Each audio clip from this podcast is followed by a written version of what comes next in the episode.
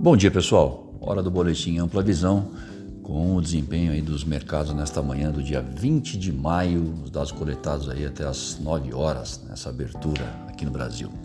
É, nas bolsas, o S&P futuro operando em baixa, 0,17%, o índice DAX em alta, 0,75%, e o CSI 300 da China, ele encerrou em alta, de 0,27%. É, barril de petróleo aí é, rondando 62 dólares, o WTI, e o comportamento do dólar ante as principais moedas no exterior é de baixa, de 0,16%, que nós tivemos até o momento. Na zona do euro, a produção no setor de construção aumentou 2,7% em março, isso na relação com fevereiro.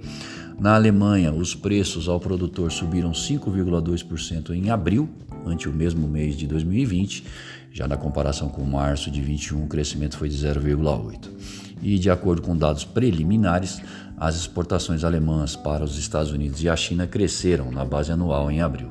A Christine Lagarde, presidente do BCE, participa nesta manhã de evento virtual. Nos Estados Unidos temos às 9h30 da manhã a divulgação dos pedidos semanais de auxílio-desemprego e a atividade na região da Filadélfia em maio. Na China, a taxa preferencial de empréstimos do PBOC segue em 3,85% e no Brasil, o texto base da MP que permite a privatização da Eletrobras foi aprovado na Câmara dos Deputados. Bom, a ata do Fed mostrou ontem que alguns dos seus membros pretendiam discutir ajuste no ritmo de compras de ativos em algum ponto das próximas reuniões e receios de que a inflação poderia vir a atingir níveis indesejados. Mas, no geral, com a volta do pleno emprego ainda distante, a política monetária acomodatícia vai continuar. Vamos ver o que mostrará o próximo payroll, que é o relatório geral do mercado de trabalho do país, que sai em junho.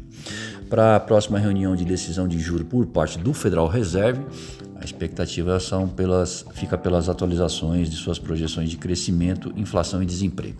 Nesta manhã temos a divulgação dos pedidos semanais de seguro-desemprego por lá, e atividade na região da Filadélfia como destaques.